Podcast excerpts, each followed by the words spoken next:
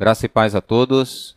É um privilégio mais uma vez podermos estar aqui para compartilhar a palavra de Deus com todos vocês. Hoje nós vamos compartilhar sobre um tema que ele abrange, a, pega todos nós. É um tema que nivela todas as pessoas, põe no mesmo nível, independente da sua classe, independente da sua cor, religião, independente de qualquer coisa, o sofrimento ele nivela as pessoas. Ele põe todo mundo no mesmo barco e apresenta essa realidade uh, da dor e como precisamos lidar com elas. Hoje nós vamos começar a primeira parte desse tema, falando sobre como podemos resistir ao sofrimento.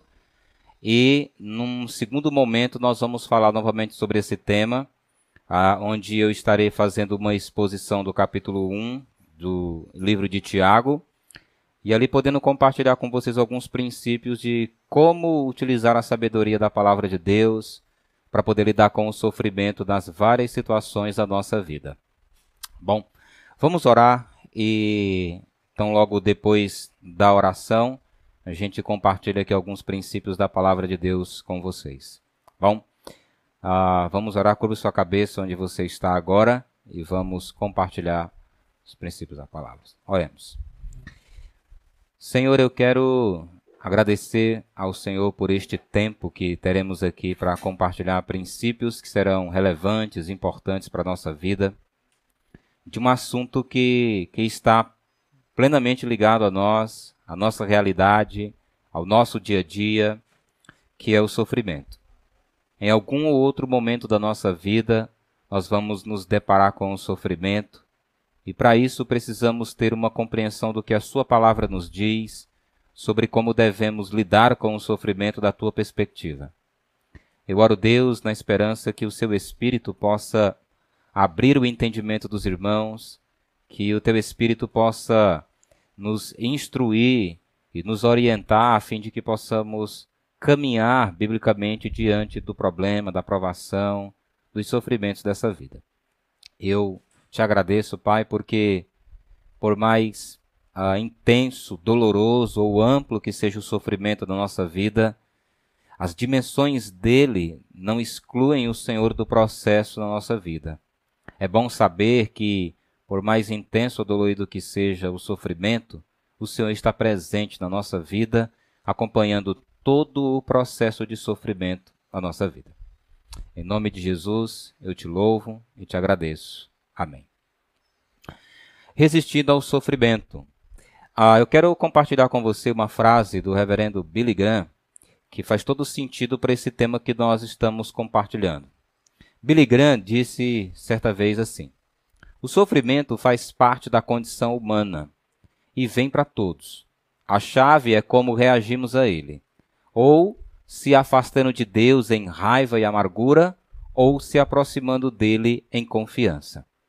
Essa frase do reverendo Billy Graham ela é muito relevante, não apenas para o nosso tema, mas para que a gente possa compreender um pouco mais acerca do sofrimento. É, é interessante que o sofrimento ele, ele vem para todo mundo. Ele chega na vida de todo mundo em algum momento da vida dessa pessoa. Independente se essa pessoa tem muitos recursos, se ela tem poucos recursos, se essa pessoa ela tem uma vida religiosa boa, se essa pessoa não tem uma vida religiosa, se ela é ateu, se ela é piedosa, independente do credo, independente da cor, classe social, essa pessoa vai lidar com o sofrimento em algum momento da vida dela. E é interessante também a gente destacar que toda pessoa que passa por um sofrimento ela vai reagir. E ela vai reagir é, de diversas maneiras. Ela vai reagir muitas vezes em ira, raiva, amargura. Ela vai atribuir todo o seu sofrimento a Deus como culpa.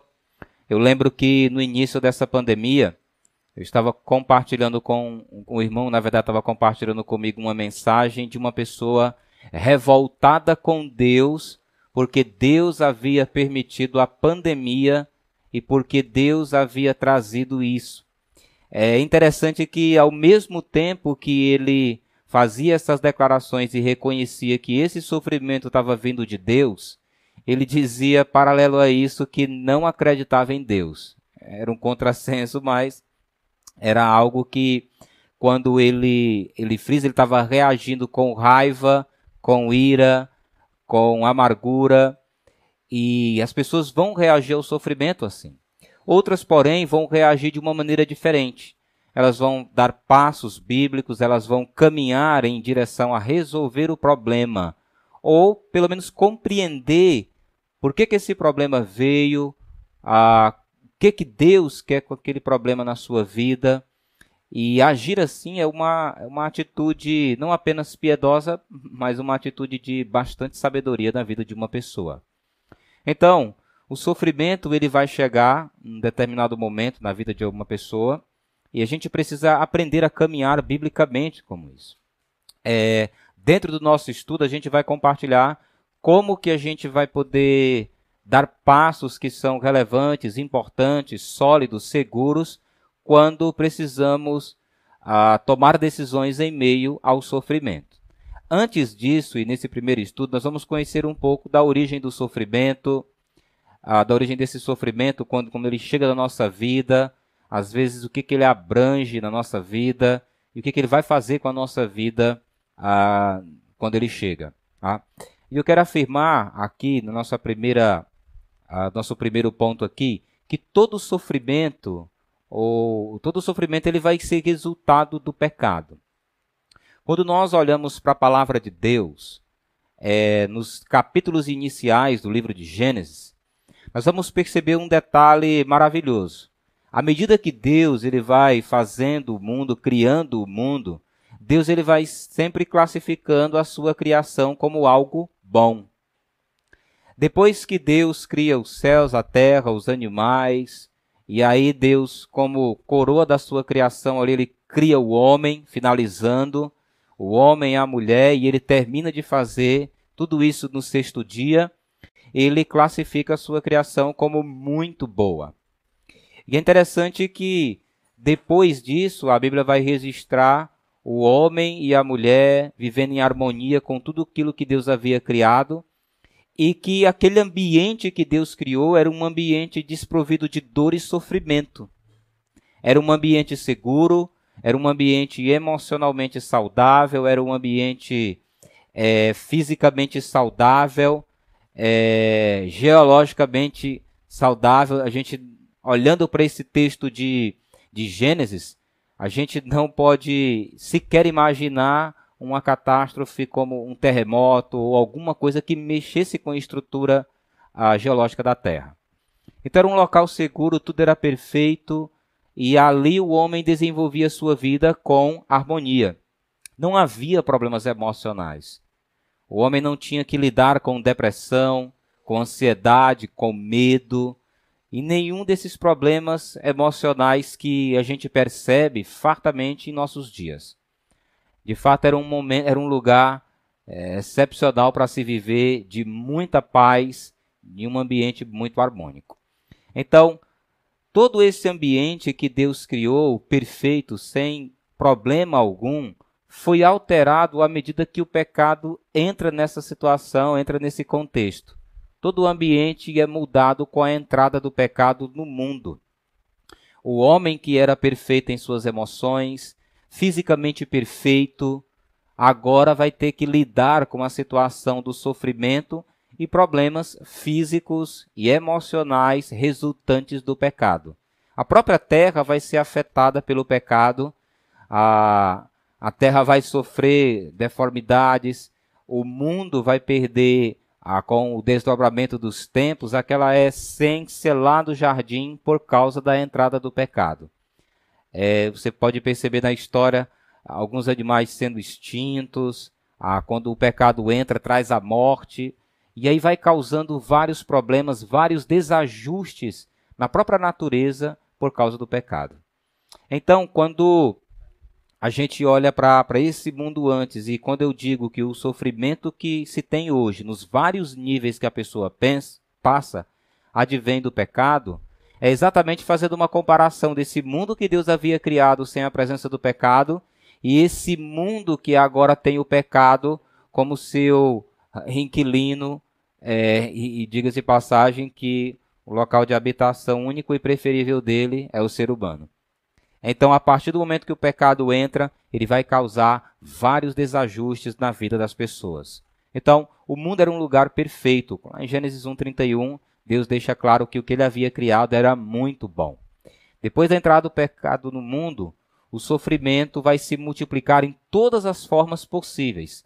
O que a gente vai perceber depois que o pecado entra ali na vida de Adão e Eva, no mundo, é que a gente vai perceber ah, os problemas, o sofrimento, as provações, as dificuldades, elas aumentando em vários níveis. Você tem ali, quando olha para Eva e Adão Eva recebendo ali as suas sentenças por causa do seu pecado, eles têm ali o sofrimento. Pela primeira vez, a palavra sofrimento é introduzida no contexto de mundo ali. Lá no capítulo 3, versículo 16, quando Deus vai a, atribuir ali a sua sentença a Eva, seu julgamento a Eva, ele disse que iria a multiplicar sobre modo o sofrimento dela na gravidez. Essa é a primeira, é o primeiro relato da palavra sofrimento em toda a Bíblia. Então a mulher agora passaria a sofrer na gravidez, passaria a sofrer nos partos, e isso já estaria ali atribuído como consequência do pecado. É bom que se diga que o trabalho, ele não é resultado do pecado. Ah, quando você vai ver ali Deus atribuindo a Adão aquele julgamento que ele ia ter do solo, ele ia trabalhar com muito mais força e do suor do seu próprio rosto ele comeria o seu pão é bom que você entenda que Deus não está ali é, dizendo ou trazendo essa ideia que o trabalho é um sofrimento, que, que na verdade o trabalho é resultado do pecado que, e todo aquele sofrimento também. Ah, o homem já trabalhava no jardim antes da queda. Né? Adão tinha a responsabilidade de cultivar e cuidar do jardim. Adão tinha um trabalho ali de dar nome aos animais. Então ele já trabalhava antes da queda.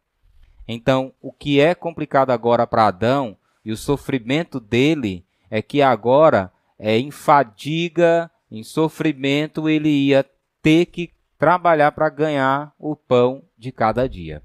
No jardim, eles tinham isso da mão de Deus diretamente.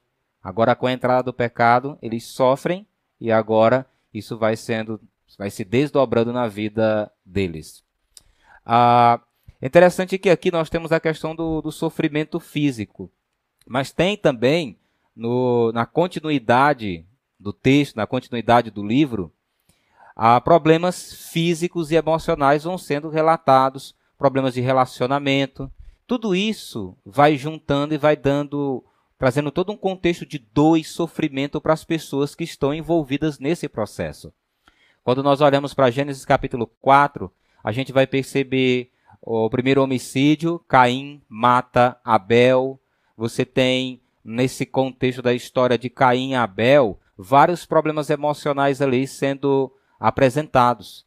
Caim ficou depressivo, irado, ele sofreu com a culpa depois que ele mata seu irmão, Deus o sentencia, ele fica com medo, ele tenta fugir, se esconder, e diversos problemas emocionais vão sendo apresentados ali, causando sofrimento, dor e provação para o coração das pessoas que estavam envolvidas naquela situação.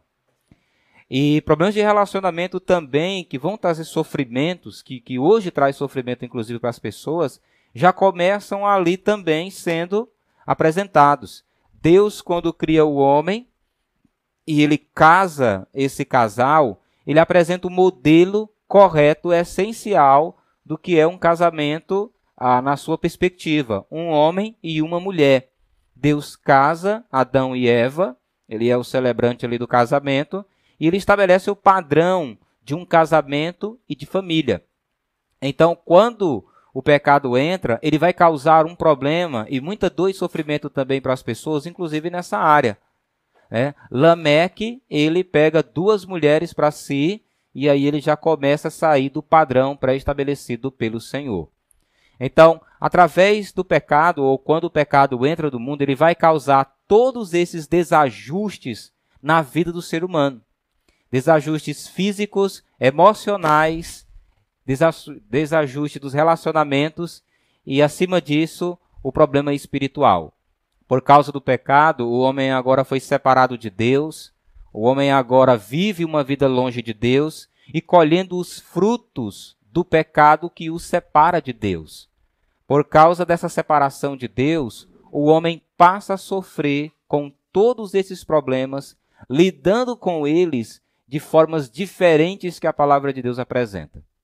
Quando o homem hoje ele tem um problema e ele está sofrendo com o pânico, com o medo, qual é o recurso que ele quer utilizar para resolver o problema dele? O remédio. Ele vai procurar ajuda psicológica e aí lá ele vai receber do médico, do psiquiatra, um remedinho para ele dormir, um remedinho para ele controlar. E ele vai passar vários anos da vida dele tomando esse remédio. E o problema não resolve sofrendo por causa dessas coisas, quando simplesmente o que vai resolver o problema não é o remédio que você toma. O que vai resolver o problema da, da questão emocional, da ansiedade, do medo, do pânico, é o relacionamento com Deus. Porque o homem, ele foi criado para viver em relacionamento com Deus e adorar a Deus. O homem sofre hoje as coisas que sofre porque num ato de desobediência de Adão e Eva, todo, eles condicionaram toda a raça humana ao pecado. E por causa disso, o homem está sofrendo até hoje.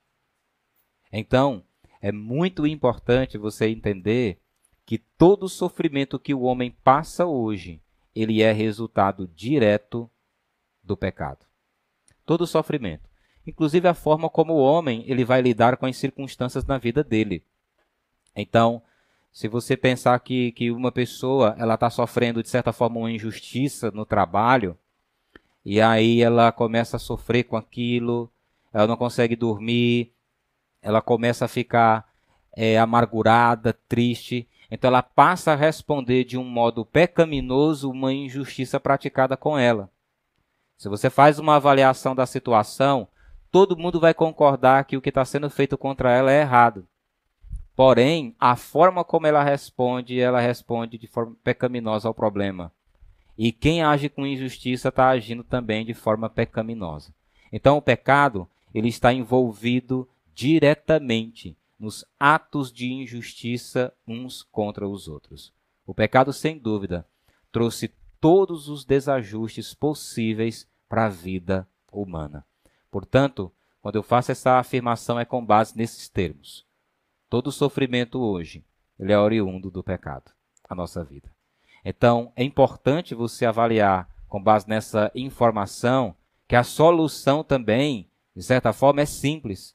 Porque se todo o problema é oriundo do pecado, significa dizer que a solução para o pecado é o relacionamento com Deus. Apenas Deus, na pessoa de Cristo, tem a solução para o problema do pecado e todos os problemas relacionados ao pecado, seja de relacionamento, seja problemas emocionais, em qualquer circunstância, em qualquer situação, em qualquer nível.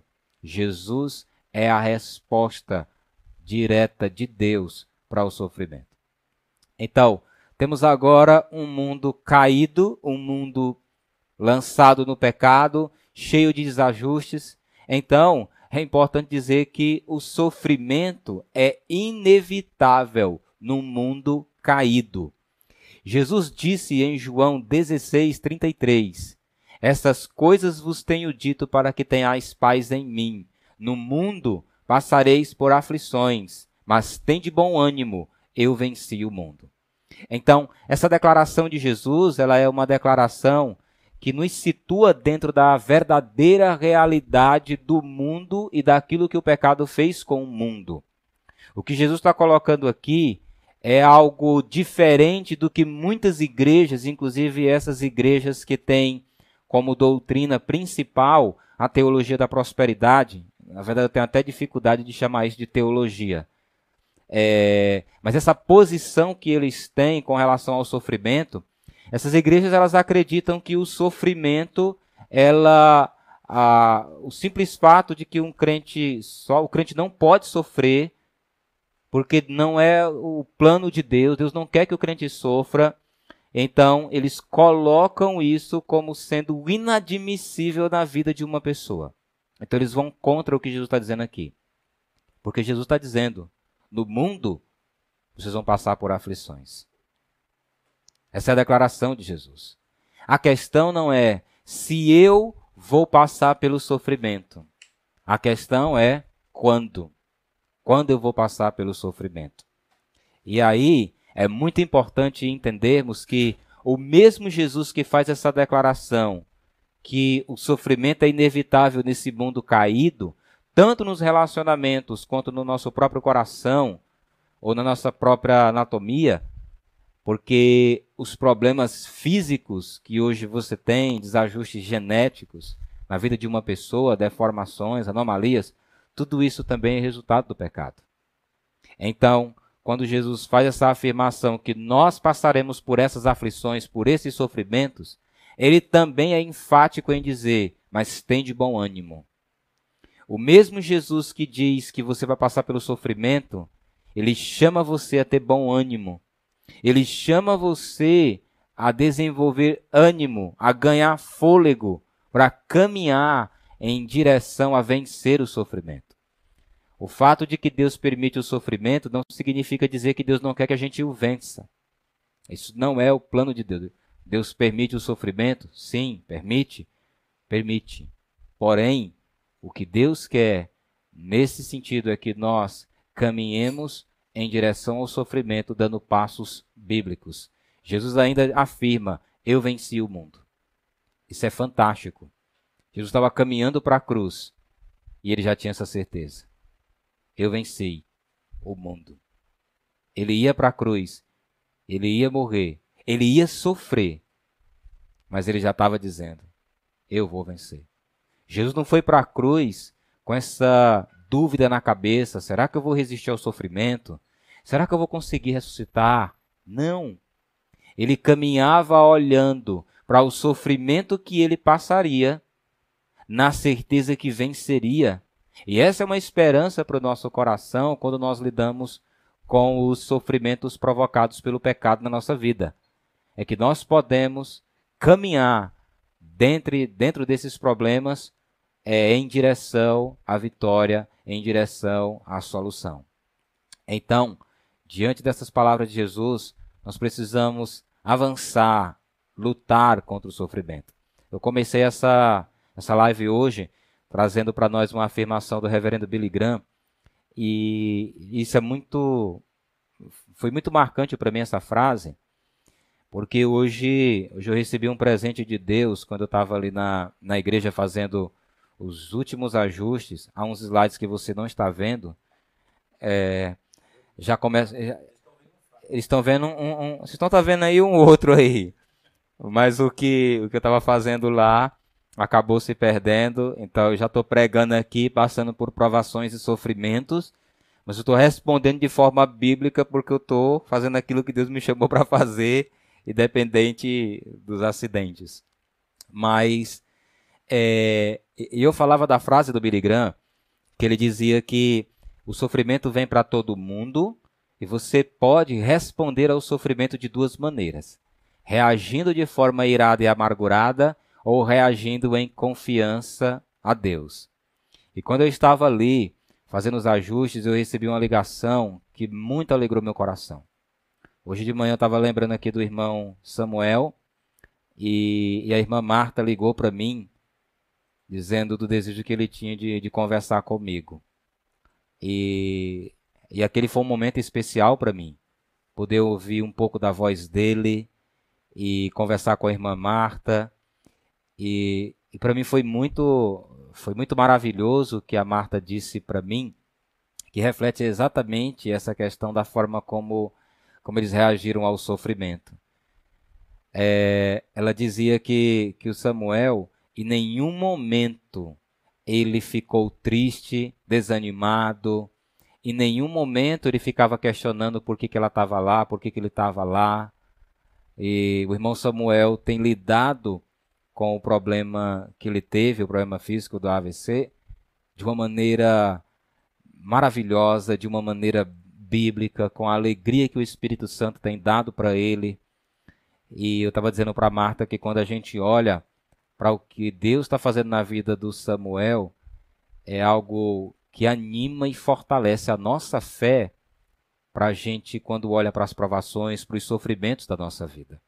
Sem dúvida, é impossível olhar para a vida do Samuel e não perceber o poder de Deus agindo na vida dele e na vida da irmã Marta ali. Eu exatamente eu fiquei é, muito emocionado e grato a Deus. Isso foi um presente para mim receber essa ligação, porque ao mesmo tempo que eu estava lá em casa de manhã lembrando dele e aqui fazendo algo sobre sofrimento, Deus usa a vida do Samuel para ilustrar essa pregação de uma maneira maravilhosa. É um exemplo vivo do que Deus está fazendo na vida dele. Eu me senti abençoado pelo Senhor em receber essa ligação e conversar com ele, e realmente isso anima a nossa vida. Então, o sofrimento é inevitável no mundo. Você pode reagir diferente. Você não precisa agir com ira, com raiva, com amargura, rejeitando a Deus, rejeitando aquilo que Deus está fazendo. Muitas vezes ah, nós erramos quando passamos por um sofrimento, especialmente porque quando a dor chega, ninguém quer sentir dor. A nossa primeira reação é se livrar da dor. E ali nós vamos perder um grande expediente de Deus na nossa vida de lidar com aquela situação, crescer e desenvolver um caráter à semelhança de Cristo. É exatamente isso o nosso terceiro ponto o sofrimento, ele tem algo especial para o cristão. O sofrimento, ele traz benefícios para o cristão. Talvez você indague, talvez você questione como? Como é que o sofrimento pode ter alguma vantagem para a minha vida?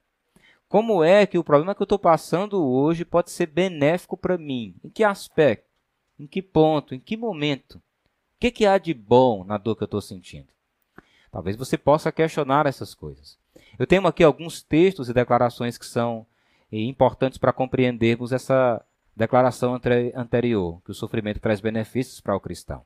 Quais benefícios são esses? Bom, em primeiro lugar, o sofrimento ele ajuda a revelar as motivações do seu coração.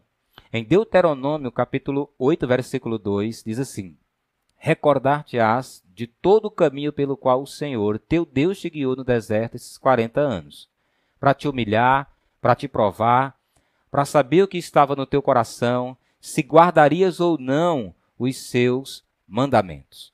Quando você olha para Israel, lá no Egito, escravo por 400 anos, Deus usa Moisés, Arão, e Deus, com mão poderosa, tira o povo do, do, do Egito e o conduz pelo deserto nesse período de 40 anos, é, havia muitas necessidades que o povo estava passando ali, é, não é, necessidades é, de fome. Deus ia suprindo aquele povo, mas eles iam passando por situações de provação e sofrimento. Tinham que se deparar com o exército. Às vezes, quando eles pecavam, idolatrando, Deus trazia ali uma disciplina o coração deles era provado. À medida que eles passavam por uma situação de sede, de fome, Deus não ia logo lá e dava a bênção, não. Deus esperava um momento e o coração do povo era revelado à medida que o problema ia apertando eles. Então, isso é um princípio importante para a nossa vida que vale para hoje. O sofrimento ele vai revelar a verdadeira motivação do nosso coração. Quando ele usa a palavra provar aqui, a palavra provar, ela tem um significado, ou o sentido dela é de submeter alguém a um teste a fim de que o caráter dessa pessoa seja revelado. É a mesma palavra utilizada no Salmo 139, versículos 23 e 24, quando Davi diz: Sonda-me, ó Deus, e conhece o meu coração, prova-me e conhece os meus pensamentos. Vê se há em mim algum caminho mau e guia-me pelo caminho eterno. A ideia ali é exatamente essa. Só que Davi acrescenta um detalhe a mais. ele pede que Deus esquadrinhe o coração dele através do Espírito de Deus, do Espírito Santo, a fim de que as coisas que estão guardadas no coração de Davi, que são pecados, sejam expostas ou iluminadas à sua própria mente. Então, Deus vai fazer usar esse expediente? Vai. Ele pode, no seu momento de oração, revelar para você as motivações do seu coração dentro do sofrimento que você está passando. Mas Deus pode criar uma situação para que o seu coração seja revelado. Você às vezes declara que ama o Senhor, que confia nele, que tem fé nele, que ele é tudo para você, e aí Deus vai e cria uma situação onde você agora perde todo o dinheiro que você tem lá na sua conta, e aí agora você se vê numa situação em que você vai depender literalmente do que Deus vai dar para você.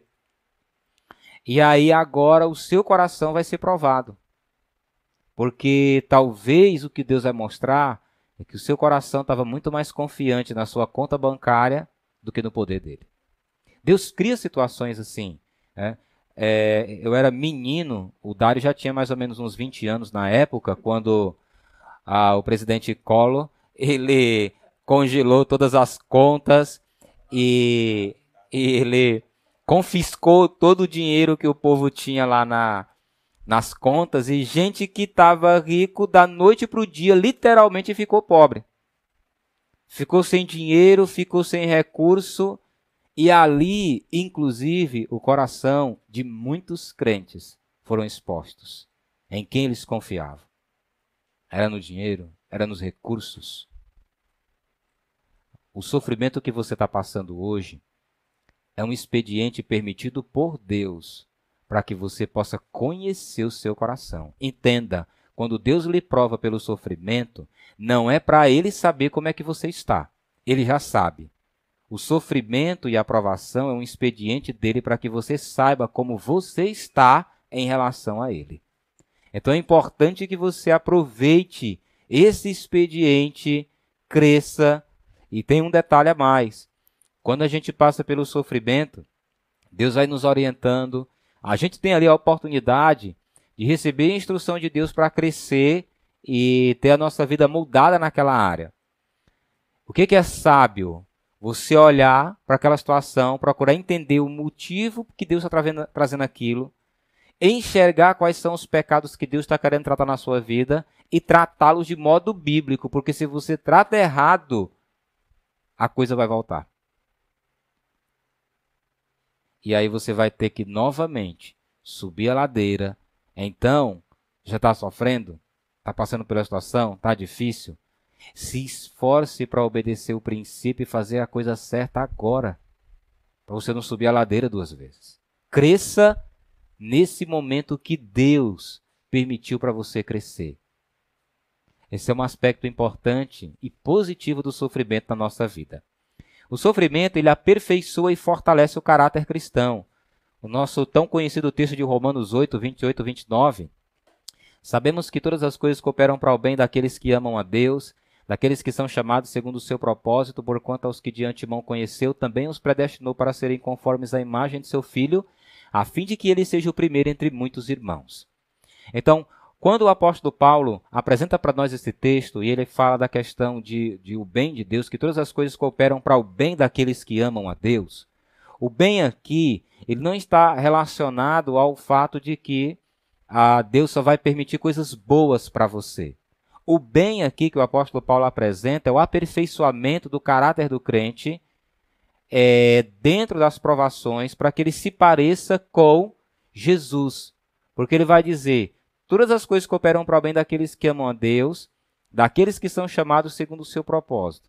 Porquanto aos que de antemão conheceu, também os predestinou para serem conformes à imagem de seu filho. Eu e você, como cristãos, somos chamados por Deus não para nos parecermos com nós mesmos. Mas o foco da nossa caminhada cristã, dentro do sofrimento ou não, são expedientes que Deus usa para nós nos parecermos com Cristo. Como é que Jesus reagiu? Como foi que Jesus fez? Que decisões ele tomou quando ele estava passando pelo sofrimento? lá em, na segunda de Pedro, digo na primeira de Pedro, quando o apóstolo vai falar sobre o sofrimento e ele dá Jesus como exemplo, ele mostra que Jesus, ele não reagiu, ele não acusou, ele não quis se justificar quando ele foi injustiçado pelas pessoas. Ele simplesmente se entregou a Deus naquele processo. Então, quando nós estamos passando por provações e sofrimentos, o que você tem que avaliar inicialmente é: o problema que eu estou passando, ele é um problema que está vindo da mão de Deus para o aperfeiçoamento do meu caráter? Isso é provação. Ou o problema que eu estou passando hoje, o sofrimento que eu estou passando hoje, é resultado de uma tentação que eu não resisti, que eu caí, que eu pequei, e agora eu estou tendo que administrar os efeitos do pecado na minha vida. Você tem que fazer essa, essa diferenciação, porque muitas vezes você vai estar tá passando por um sofrimento é, que Deus está trazendo para você para aperfeiçoar o seu caráter naquela área que você ainda não foi aperfeiçoado, que você ainda ah, não mudou naquela área. Então, alguns problemas, a maioria deles, vão ser advindos do pecado na sua vida. Então você precisa avaliar se é, seja na provação, seja por causa de uma queda que você teve, o sofrimento que você está passando. É um expediente de Deus para que você se pareça com Jesus. É tão importante hoje na sua caminhada você fazer uma avaliação. Com quem você está parecendo hoje quando você está lidando com o seu problema? Você está parecido mais com você? Ou você está se parecendo mais com Jesus? Você está reagindo como Jesus reagiu? Ou você está reagindo como costumeiramente você reage? Isso é importante para você refletir, para você pensar. O Senhor quer que você haja como Ele. O sofrimento nos ajuda a desenvolver perseverança. Isso é verdade. Paulo diz em Romanos capítulo 5, versículos de 1 a 4, Justificados, pois, mediante a fé, temos paz com Deus por intermédio de nosso Senhor Jesus Cristo, por intermédio de quem obtivemos igual acesso pela fé a esta graça na qual estamos firmes e nos gloriamos na esperança da glória de Deus. E não somente isso, mas também nos gloriamos nas próprias tribulações, sabendo que a tribulação produz perseverança, e a perseverança, experiência, e a experiência, esperança. Então, esse é um processo importante na nossa vida quando nós lidamos com o sofrimento. Ele vai nos ajudar a produzir perseverança. A perseverança é a capacidade que Deus dá para o crente de continuar caminhando em frente, seguindo em frente diante dos problemas, ou quando tudo está dando errado. Ele caminha não apenas pelo coração, ele não caminha pela sua própria força, mas ele se mantém perseverante, caminhando nos princípios bíblicos, independente do problema. De repente, você que que está casado com um cônjuge que, que não ama Deus, que não teme a Deus, vocês não eram crentes, tomar, você tomou sua decisão a Cristo, seu cônjuge ainda não tomou uma decisão e você tem que lidar com situações muito difíceis na sua vida e então você precisa continuar caminhando, obedecendo princípios, olhando para aquela esposa que você tem que insiste em não se submeter a você. E isso lhe traz a sofrimento, que você tem que lidar com toda uma situação. Então você caminha, você precisa caminhar é, num princípio da palavra de Deus que diz que você precisa amar sua esposa. E quando lá fala que o marido tem que amar a esposa, não fala se a esposa é bonita, se é feia, se é enjoada, se não é. Só diz que tem que amar. Jesus, ele ama a esposa dele. E olha que a noiva dele, a esposa dele, não é fácil. Mas ele nunca quis divorciar dela. Ele não se separou dela. Pelo contrário, ele está almejando o dia do casamento. Está chegando. Amém, irmão? Está chegando o dia. Então, você precisa entender nesse processo a caminhar em cima de princípios bíblicos. Isso vai ser uma atitude de perseverança. Você não olha para o que você sente, Você não olha agora para o que está acontecendo, mas você olha para o princípio que Deus quer que você siga na sua vida. O sofrimento o ajuda a aprender e praticar princípios da palavra de Deus. No Salmo 119, 67 e 71, diz assim: Antes de ser afligido, andava errado, mas agora guarda a tua palavra. Foi-me bom ter eu passado pela aflição para que aprendesse os teus decretos. Então, o sofrimento ele vai ser um, um momento na nossa vida de estalo aonde Deus vai usar uma circunstância da nossa vida para que a gente possa acordar para a palavra dele, para princípios que ele tem tentado falar com você há muito tempo. Então, o salmista aqui, ele exalta a Deus, porque Deus, Deus criou o expediente do sofrimento para que ele pudesse aprender os decretos do Senhor. Lembra lá do início da nossa frase lá. Você pode reagir biblicamente ao sofrimento ou você pode reagir pecaminosamente. Então a aflição, o sofrimento, ele vai revelar quem você é. Então, mesmo que você fique assustado com quem você é, e é possível e totalmente entendível que isso aconteça, o que você tem que fazer em seguida é: como é que eu posso caminhar biblicamente para resolver isso aqui? E aí você vai ter um, naquele expediente uma excelente oportunidade para que você possa colocar em prática princípios bíblicos. De repente, você que já passou por vários e vários meses, anos de aconselhamento com o pastor Dário, com o pastor Judásio, e ele fala no tempo todo para você, rapaz, faz isso, coloque isso em prática. Tá bom, pastor, vou colocar, eu vou fazer. Aí você não fazia. E o sofrimento apertando. Aí um belo dia você liga para o pastor e fala assim: ó, pastor, rapaz, agora eu entendi. Eu tô fazendo agora o negócio lá que você falou, entendeu? Então só que você não precisava sofrer tanto para aprender um princípio. Mas às vezes o Senhor vai usar a dor e o sofrimento na sua vida para você entender.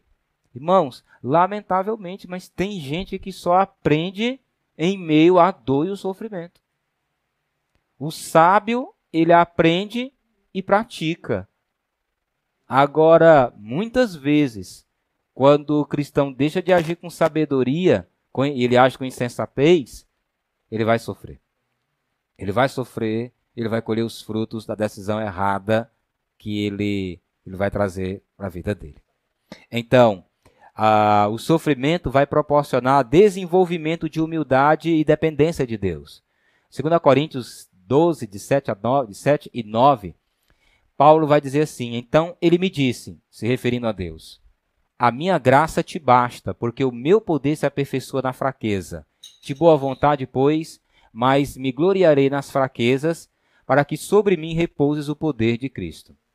Então, o apóstolo Paulo, nesse contexto aqui, era um homem que havia tido revelações e havia sido arrebatado até o terceiro céu. E é bom que, que se diga aqui que só existem esses três. Tá? A Bíblia não fala de, de cinco, de quatro, de, de seis, fala de três. Então, o primeiro céu é esse que a gente vê, o universo, e o terceiro céu a presença de Deus. E ele foi até lá. E lá ele teve muitas revelações e Deus não permitiu que ele falasse. E aí o texto diz: para que não me ensoberbecesse por causa das revelações que eu tive, foi-me posto um espinho na carne. Então, que estava causando dor, sofrimento para o apóstolo Paulo, aquele espinho na carne. Porém, Paulo orou e ele fez aquilo que o crente tem que fazer quando está sofrendo: orar. E perguntar para Deus por que, que aquilo estava vindo e pedir para Deus de fato para tratar aquilo. Paulo orou, pediu para Deus tirar, Deus disse não. Ele pediu de novo, Deus disse não. Três vezes ele orou, três nãos ele recebeu. E então Deus respondeu para ele do jeitinho que Deus entende que ele precisava ouvir.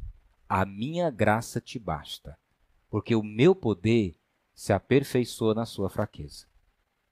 E aí Paulo, ele entende o princípio, ele se humilha ele desenvolve um coração humilde e agora com um coração humilde nessa situação aqui, ele vai caminhar biblicamente e ele diz: "Pois eu me glorio nas minhas fraquezas, para que o poder de Deus, né, para que o poder de Cristo repouse sobre mim."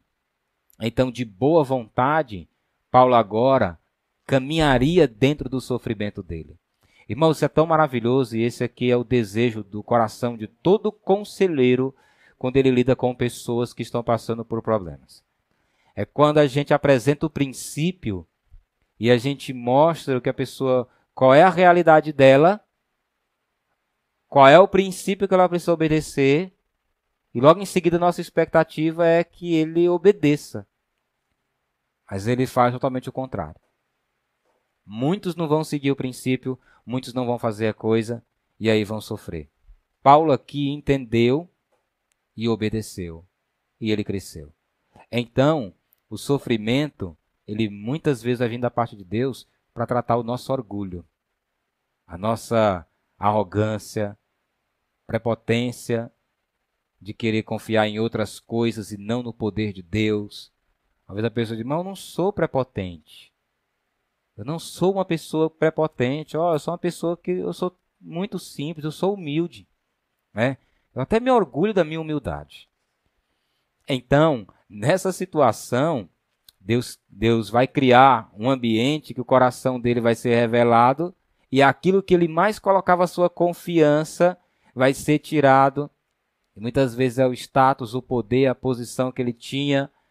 E aí ele vai perceber o quão prepotente ele era, a confiança que ele tinha em si, no seu dinheiro, no status, nos bens, e agora ele tem um expediente de humildade para ele se submeter ao Senhor e crescer em conhecer o Senhor. É?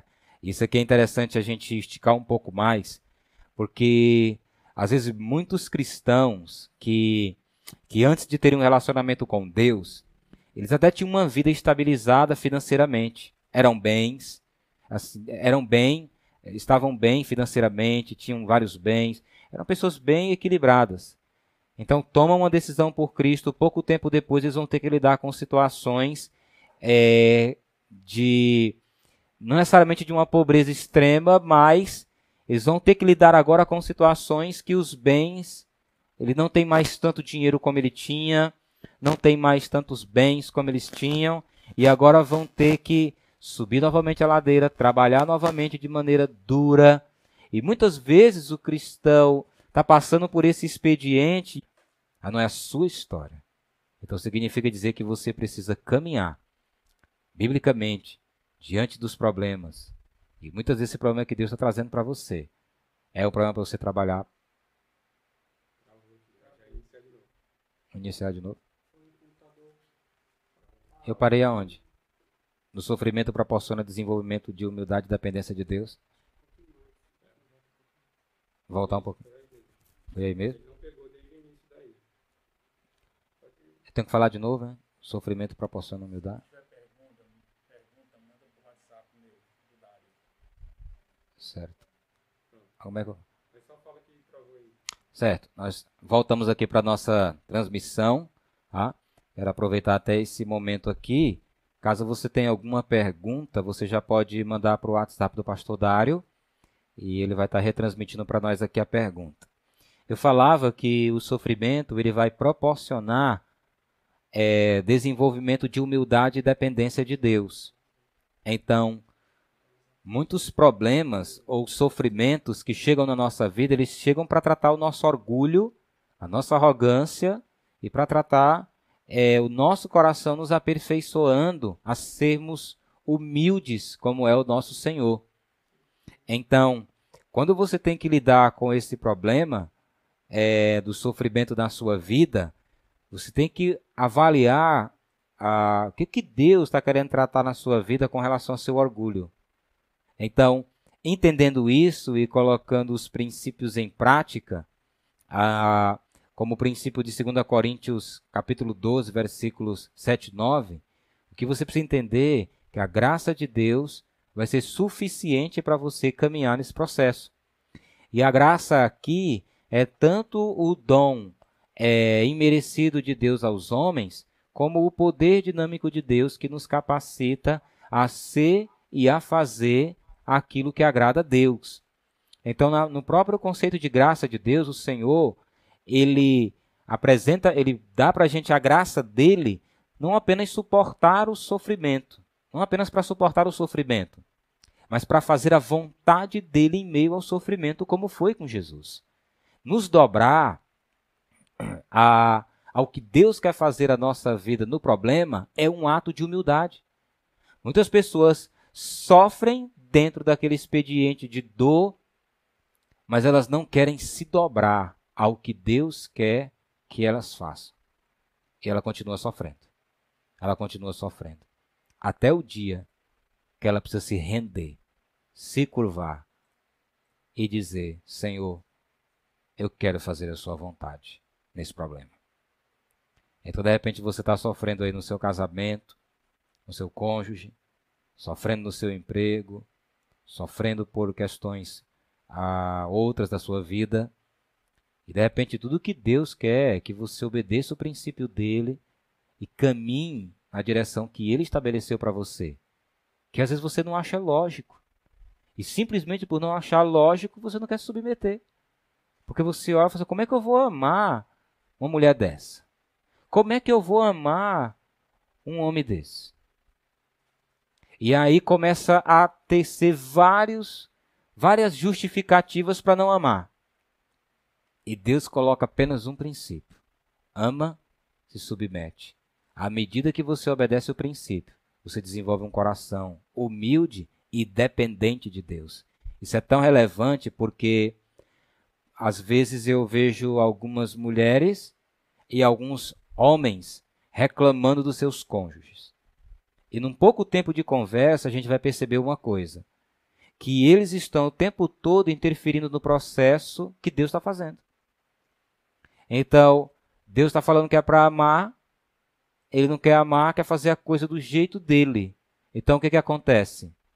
Deus não interfere do processo, ele não depende de Deus, a pessoa não muda e ele continua sofrendo.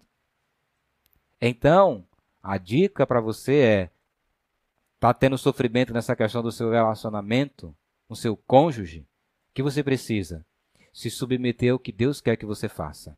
Não interfira. Deixa Deus tratar com ele. Deixa Deus tratar com ela. Isso é dependência de Deus e confiança no princípio dele. O sofrimento lhe capacita a confiar em Deus. Né? É o que acabei de falar, eu não vou me gastar muito nesse, tempo, nesse tema, a gente já falou, vou passar aqui para o próximo. O sofrimento lhe capacita para confortar outras pessoas. Em 2 Coríntios, capítulo 1, versículos de 3 a 4, diz assim: Bendito seja o Deus e Pai de nosso Senhor Jesus Cristo, o Pai de misericórdias e Deus de toda consolação é Ele que nos conforta em toda a nossa tribulação para podermos consolar os que estiverem passando por qualquer angústia, com a mesma consolação com que nós mesmos somos contemplados por Deus. O apóstolo Paulo ele está apresentando aqui um princípio que é extremamente importante para a sua vida quando você lida com provação e sofrimento. Lá atrás, a gente estava falando da questão do processo de Deus para o aperfeiçoamento do seu caráter. À medida que você passa por um sofrimento, você vai ganhar perseverança você vai ganhar experiência e esperança. Você vai crescer, você vai amadurecer. E agora, maduro nessa área da sua vida, você tem agora a oportunidade de ser bênção na vida de outra pessoa, trazendo para ela o princípio que você utilizou, que você foi consolado por Deus na situação que você estava passando. Então, às vezes você teve que, que lidar com uma doença e isso era um momento muito complicado para você. Era uma doença que colocou em risco a sua vida. E ali você todo dia se lembrava do princípio bíblico que Deus trazia para você, que a vida era dele e que você precisava confiar no Senhor e que você precisava continuar seguindo, olhando para ele.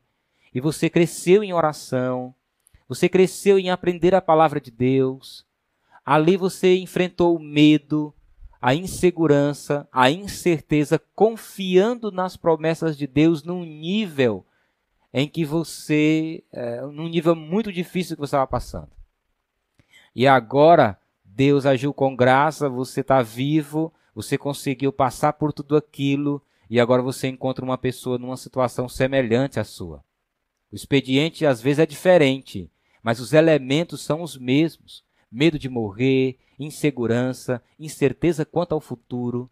E agora é o expediente é, essencial, excelente para que você possa compartilhar com essa pessoa. Como Deus trouxe consolo e esperança para você dentro do problema. Você não apenas edifica a sua própria vida, como você também edifica a vida de outras pessoas. Numa época da minha vida, quando eu lidei com ansiedade, com a depressão num nível muito forte da minha vida, é, eu lembro que, que assim duas pessoas foram muito importantes para mim nesse processo. Uma foi o Dário e a outra foi uma palavra que o Gleison disse para mim. Eu acho que ele nem tem ideia da dimensão do que ele disse para mim. É, era um momento muito difícil para mim, era um momento muito duro. Eu ainda morava lá no interior, vim aqui e, e o Gleison citou para mim uma referência bíblica, como ele disse para mim: Aquietai-vos e sabei que eu sou Deus. Eu me lembro do dia que ele disse isso, ah, eu estava na clínica e ele disse isso para mim. Isso trouxe um consolo para mim, que o Gleison não tem ideia do que aquilo causou em mim, aquele versículo. E aquela foi uma oportunidade que eu aprendi para ser ensinado, uma situação que eu tive que me submeter para eu ser alguém ensinável dentro daquele processo. E muitas conversas que eu tive com o Dário, direções, direcionamentos, eu não sei porque que ele fica falando que não sabe aconselhar, né? Mas aquele tempo ele foi uma bênção de Deus para mim e, e, a claridade que ele trouxe para mim caminhada naquele problema foi marcante para mim. E e uma coisa que é muito boa quando eu converso com o Dário é a capacidade que Deus deu para ele de fazer a gente refletir nas próprias declarações que a gente faz à luz da Bíblia. É. E, e essas coisas, nos vários processos que Deus foi utilizando, foram importantes para eu vencer a depressão, vencer o medo, a ansiedade, o pânico dentro do meu coração. Isso foi relevante para mim porque nos aconselhamentos bíblicos que eu faço e eu lido com pessoas que passam por provações e sofrimentos na área da depressão, do medo, é, eu utilizo passagens que Deus utilizou para confortar e consolar o meu coração em todo o tempo. E uma das mais marcantes para mim é o Salmo 56, 3 e versículo 11, quando Deus diz: Em me vindo o temor, hei de confiar em ti. Nesse Deus ponho a minha confiança, nada temerei, o que me pode fazer o homem. São os princípios, os recursos da palavra de Deus que trouxeram paz ao meu coração. O sofrimento me ajudou a enxergar o quanto que eu precisava depender de Deus, o quanto que eu estava sendo orgulhoso e o quanto que Deus estava cuidando de mim e consolando meu coração. E diante desse sofrimento, eu amadureci a tal ponto de que agora eu uso os princípios e as experiências que Deus me deu nessa área para ajudar pessoas. Isso tem tornado os meus aconselhamentos muito mais enriquecedores e muito mais realistas para algumas pessoas. Porque de repente alguém pensa assim: não, é muito fácil ele estar tá ali falando essas coisas para mim, mas ele não sabe o que eu estou passando. Tá? E assim, a gente não precisa passar por tudo que a outra pessoa está passando para ser autorizado para aconselhar ela na palavra de Deus. O que nós precisamos entender é que a palavra de Deus ela é a autoridade que você tem para instruir e consolar o coração de outra pessoa.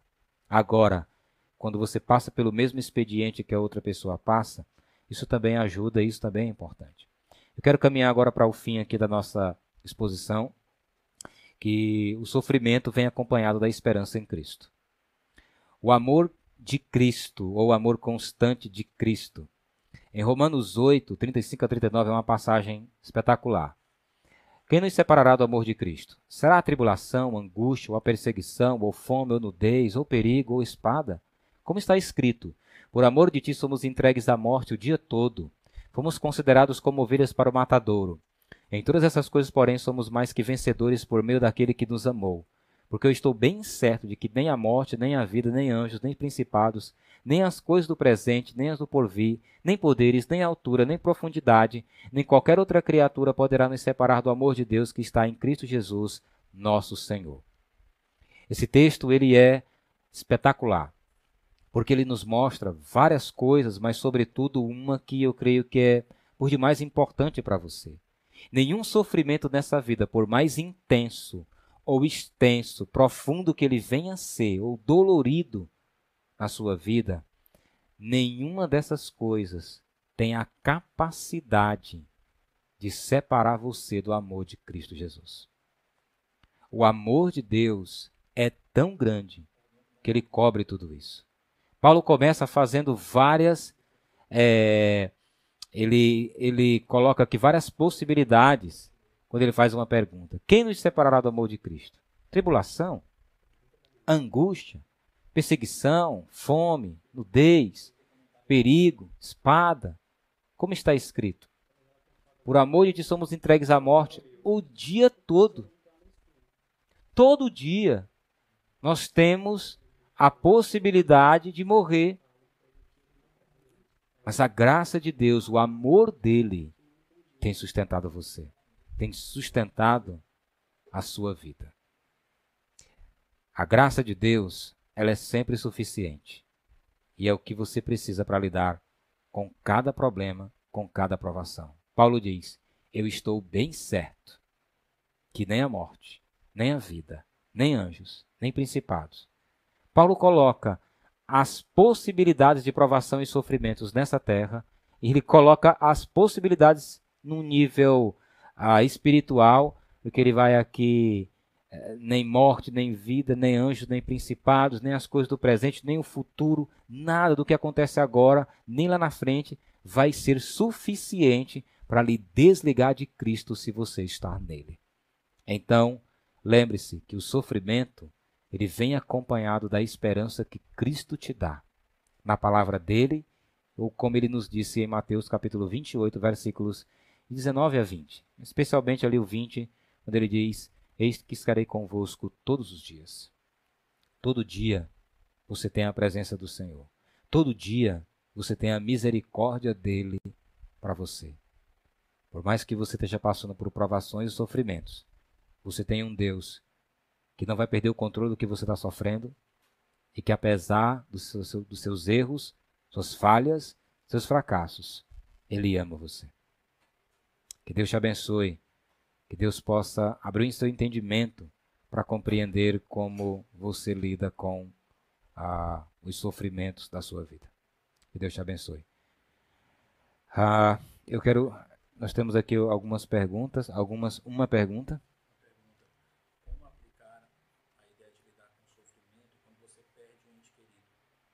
A pergunta que está sendo feita é: como lidar com uma situação quando do sofrimento quando você perde um ente querido.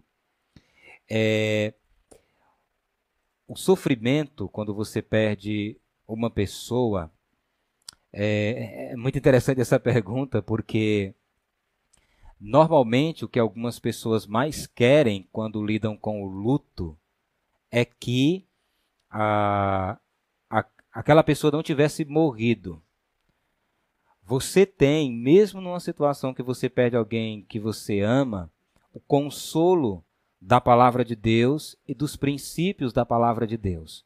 Eu estou pensando aqui numa pessoa que é crente e que perdeu alguém em Cristo. Você tem o consolo da salvação, você tem o consolo da vida eterna, para que você possa lidar com essa situação, entendendo que a pessoa que faleceu ela faleceu dentro de uma promessa da palavra de Deus e isso deve confortar o coração do cristão na caminhada. É certo que nesse processo de conforto e consolo e de como lidar com o sofrimento, é óbvio que pessoas vão precisar ser envolvidas nesse processo. Há discipuladores, entes queridos, mas todas essas pessoas que vão estar envolvidas nesse processo é, vão ser importantes uh, que elas utilizem os princípios da palavra de Deus para poder consolar o coração dessas pessoas ah, quando elas têm que passar pelo sofrimento, pela aprovação na vida dela. É, mas é fato também que você lida com situações que, que você é crente e a pessoa que você perdeu não era. E essa é uma dor que você lida. A gente precisa entender que quando você está consolando alguém no sofrimento, nós precisamos ser realistas em amor. E agora o que é mais importante quando você vai trabalhar com a pessoa é lidar com o coração da pessoa. Às vezes o que ela vai mais estar tá pensando, ela sofre por pensar no que a outra pessoa sofreu ou no que a outra pessoa está sofrendo agora. E é importante que você traga ela para a realidade, para o tempo presente do que Deus quer naquela situação, naquele processo com a vida dela. Então, através do diálogo, através da conversa, de um acompanhamento por vários dias, muitas vezes, você vai entendendo o coração daquela pessoa. E à medida que você entende o coração dela, no sofrimento dela, você traz princípios da palavra de Deus para a vida dela. Eu sempre que tenho que ir a um velório, e isso é um ministério que, que tem crescido ultimamente, é, eu tenho momentos que é, eu tenho diante de mim ali uma família que está sofrendo. E ali a pessoa que morreu não tem Cristo. E eu abro a palavra e eu trago consolo para os familiares na pessoa e na palavra de Cristo. E esse é o passo, essa é a questão essencial como você deve lidar. O que você precisa entender de maneira geral e objetiva conduza o coração dessa pessoa pelas promessas da palavra de Deus. Como lidar é, com o sofrimento do desemprego? A pergunta que está sendo feita é: como lidar com o sofrimento provocado pelo desemprego? É, essa é uma pergunta que compreende dois expedientes. Se você talvez me faz essa pergunta o ano passado, quando a gente não tinha o expediente da pandemia pelo coronavírus, é, a primeira coisa quando eu tenho que aconselhar uma pessoa que está desempregada, eu sempre compreendo que tudo vai partir de Deus, inclusive o emprego e o desemprego de uma pessoa. É, a primeira coisa que eu preciso entender é o que Deus está querendo fazer do coração dela naquela hora. Por que, que ela perdeu o emprego se a palavra de Deus diz que Deus é o provedor? Então, quando a gente entende aquela situação que a pessoa está passando. Eu lembro aqui de um caso de, de um rapaz que eu estava fazendo um aconselhamento com ele. Ele tinha duas formações, se não estiver enganado, mas não tinha emprego. E queria casar, ou na verdade, não necessariamente ele queria casar, mas estava tendo um relacionamento com a, com a moça. E a gente começou um aconselhamento e eu, eu procurei entender por que, que ele estava desempregado. Conversando com ele, fui percebendo que algumas atitudes que ele tinha tomado estavam fora da palavra de Deus. Apresentei e mostrei aquilo como pecado. Ele entendeu o princípio, ele colocou em prática. Eu lembro de eu dizendo para ele: faça né, o que é certo. Quando a gente faz o que é certo, e o que é certo é que eu estou falando o que a Bíblia diz, Deus abençoa. E ele fez, e ele casou, e ele, acho que foi no dia, na semana seguinte já estava empregado. Então, quando você trata o princípio, por que, que Deus permitiu que você fosse desempregado, e você leva a pessoa a tratar isso com Deus, o Senhor mesmo vai providenciar o emprego para essa pessoa. É fato também que a gente, é, quando é alguém da igreja ali que você conhece, os relacionamentos na igreja, as amizades que a gente tem, tudo isso favorece na hora de você ajudar uma pessoa. E eu sempre recomendo que você não ajude uma pessoa sem que você entenda primeiro o que Deus está querendo fazer na vida dela. Porque às vezes você chega alguém está desempregado, para você, você se compadece com aquela situação, se esforça, se desdobra para arrumar emprego para aquela pessoa sem entender o que está acontecendo. E muitas vezes é uma pessoa que é arrogante dentro da empresa, que é prepotente, que grita com o chefe, que tem um mau comportamento, que chega atrasado e já vem de várias empresas que colocaram ele para fora. Então precisa tratar o coração dele para poder uh, voltar. E é óbvio que nesse processo, quando uh, isso é um fato comum na vida da igreja, a igreja sempre se envolve em cuidar das pessoas que estão passando por necessidades. Isso é um outro expediente que você tratou o coração, ainda não tá, o emprego não chegou, você está caminhando, a coisa vai chegar, então até lá, a própria igreja, no nosso caso as células, acabam se envolvendo naquele problema, provendo alguns recursos para que a pessoa possa passar por aquela aprovação e aquele sofrimento.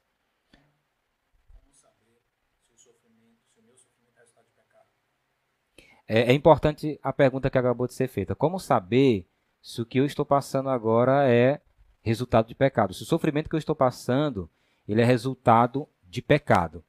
Eu até quero abrir uma observação aqui lá no início. Eu estava falando que todo sofrimento ele vai prover do pecado. É... E eu queria fazer só uma observação que tem um expediente que não necessariamente vai ser pecado. Existem dois termos, assim, eles são parecidos, na língua grega a palavra é quase que a mesma, provação e tentação. O que vai mudar é o expediente. A provação é um expediente de Deus que tem como objetivo Deus cria uma situação, um problema, vai gerar sofrimento, mas não necessariamente a pessoa ah, pecou. Deus está fazendo aquilo para o aperfeiçoamento daquela pessoa por razões e motivações que só Deus entende e aquela pessoa vai entender no fim do processo. Mas é fato que Deus vai cuidar dela em todo o processo, como foi, por exemplo, com Jó.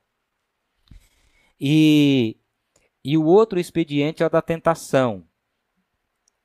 Uma provação, que é um expediente de Deus, mesmo naquele ambiente, a pessoa vai ser, pode ser tentada e reagir de forma pecaminosa. Então, ela vai ser tentada num expediente que ela está passando de sofrimento a reclamar, a murmurar de Deus. Deus provou ela, mas não tinha um objetivo que ele caísse. O objetivo de Deus é o aperfeiçoamento do coração dele. Mas por causa da situação, ela vai responder pecaminosamente, ela vai ser tentada a murmurar, reclamar, é, dizer absurdos, e ali ela peca. Eu estou colocando aqui os ambientes ah, mas o que, que tem que ser feito? Como, como eu estou dizendo, toda vez que você tem um problema, um pecado, a atitude sábia é você ir para Salmo 119, versículo 23 e 24 e caminhar naquele processo de esquadrinhamento do coração. A ideia de esquadrinhar o coração é a ideia de você dar um zoom no seu coração para você olhar com mais detalhes. O esquadrinhamento do coração, de Salmo 119, 139, 23 e 24, ele não é um processo puramente mental, ele é um processo espiritual, aonde você pede que o Espírito Santo sonde o seu coração para que ele mostre para você o que você está passando é, e qual é a origem daquilo. E o Espírito Santo vai mostrar para você exatamente onde você está errando e da onde está vindo aquilo. Então, muitos sofrimentos vão vir de resultado de decisões pecaminosas que você está tomando em resposta a provações. Muitos sofrimentos vão vir de decisões erradas que você está tomando. Então você está num ambiente de provação, de sofrimento, avalia. Eu estou passando por isso por causa de alguma decisão errada que eu tomei? Eu estou passando por isso porque eu estou em desobediência a Deus? Eu estou passando por isso porque eu respondi pecaminosamente o sofrimento que eu estou passando? Então, essas perguntas são essenciais para que você possa conhecer e entender a verdadeira razão do seu sofrimento. É verdade que o sofrimento pode endurecer o coração? Se isso acontecer, como é que o crente deve resolver isso? A pergunta que foi feita agora é verdade que o sofrimento pode endurecer o coração? E neste caso, como é que um crente pode resolver isso? E nesse caso, como é que um crente pode resolver esse problema? Eu creio que sim. Agora deixe-me explicar. É, o sofrimento ele pode endurecer o coração do cristão se ele responde pecaminosamente. Por exemplo, existem pessoas que quando passam por provações, por sofrimentos, ah, numa situação que que ela foi injustiçada, então que ela foi agredida, então ela respondeu com amargura, ela respondeu com ira, e ela, ao longo dos anos, se tornou uma pessoa amarga, se tornou uma pessoa endurecida e uma pessoa sem esperança.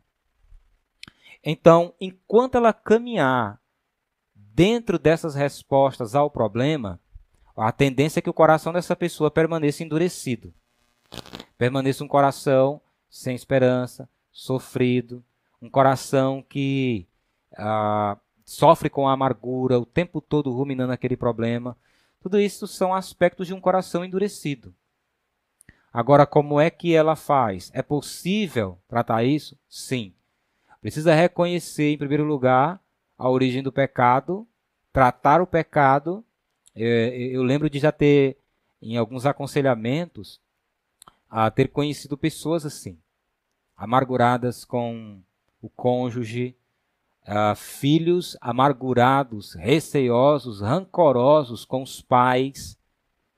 E a primeira questão que eu coloco é o princípio, se é filho, o princípio de Paulo, lá em Efésios capítulo 6, que o filho precisa honrar pai e mãe. E aquela atitude de ira, de amargura, ele não honra Deus e ele não honra o pai. Então, como é que ele vai resolver aquele problema de ira, de amargura, de dureza de coração?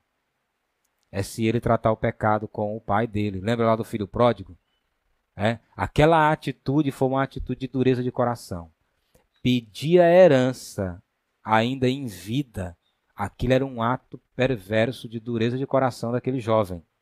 E ele vai, e ele sofre, e ele ficou sofrendo até o dia que ele tomou uma decisão de fazer a coisa certa.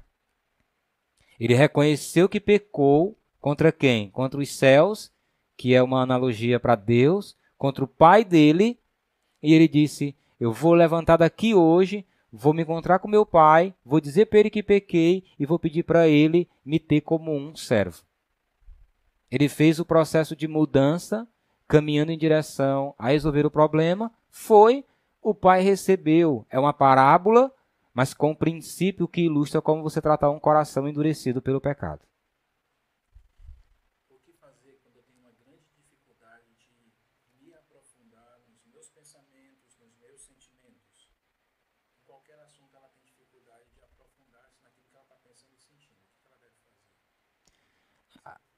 A pergunta que foi feita agora é.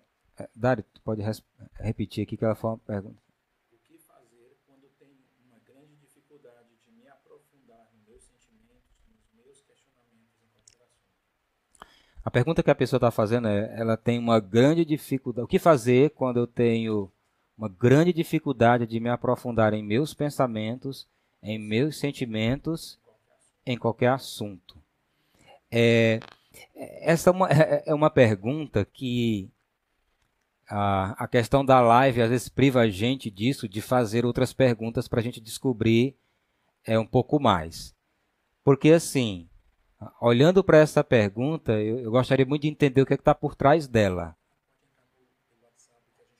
E, e, o que eu quero recomendar para essa pessoa é que ela possa entrar no, no, no e, e dando mais informações, a gente pode estar tá conversando com ela. Porque assim, de, de bate pronto aqui, ah, não é o ambiente perfeito.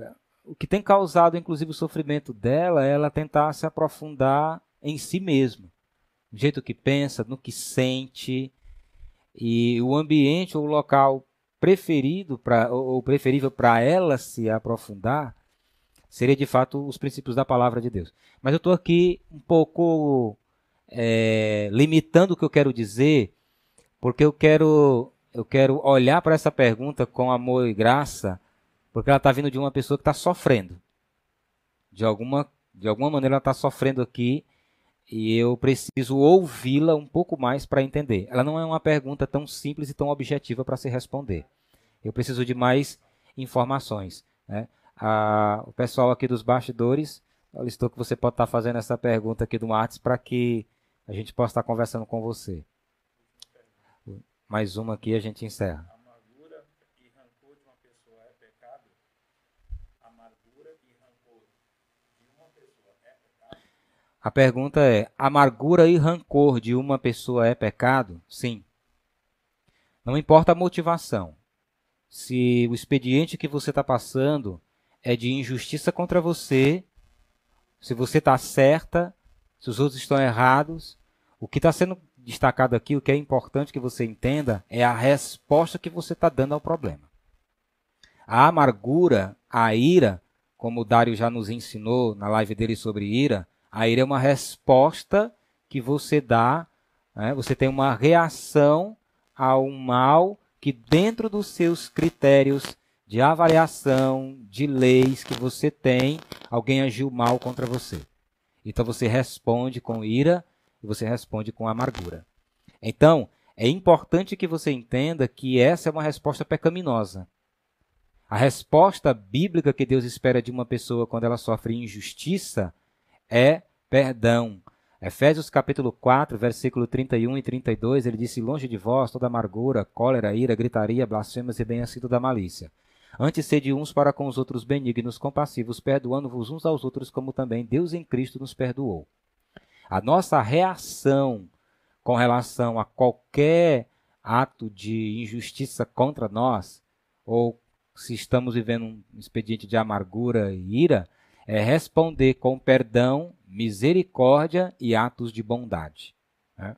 Então, eu tenho um devocional, eu tenho um plano de tentação que eu passo para as pessoas que lidam com amargura.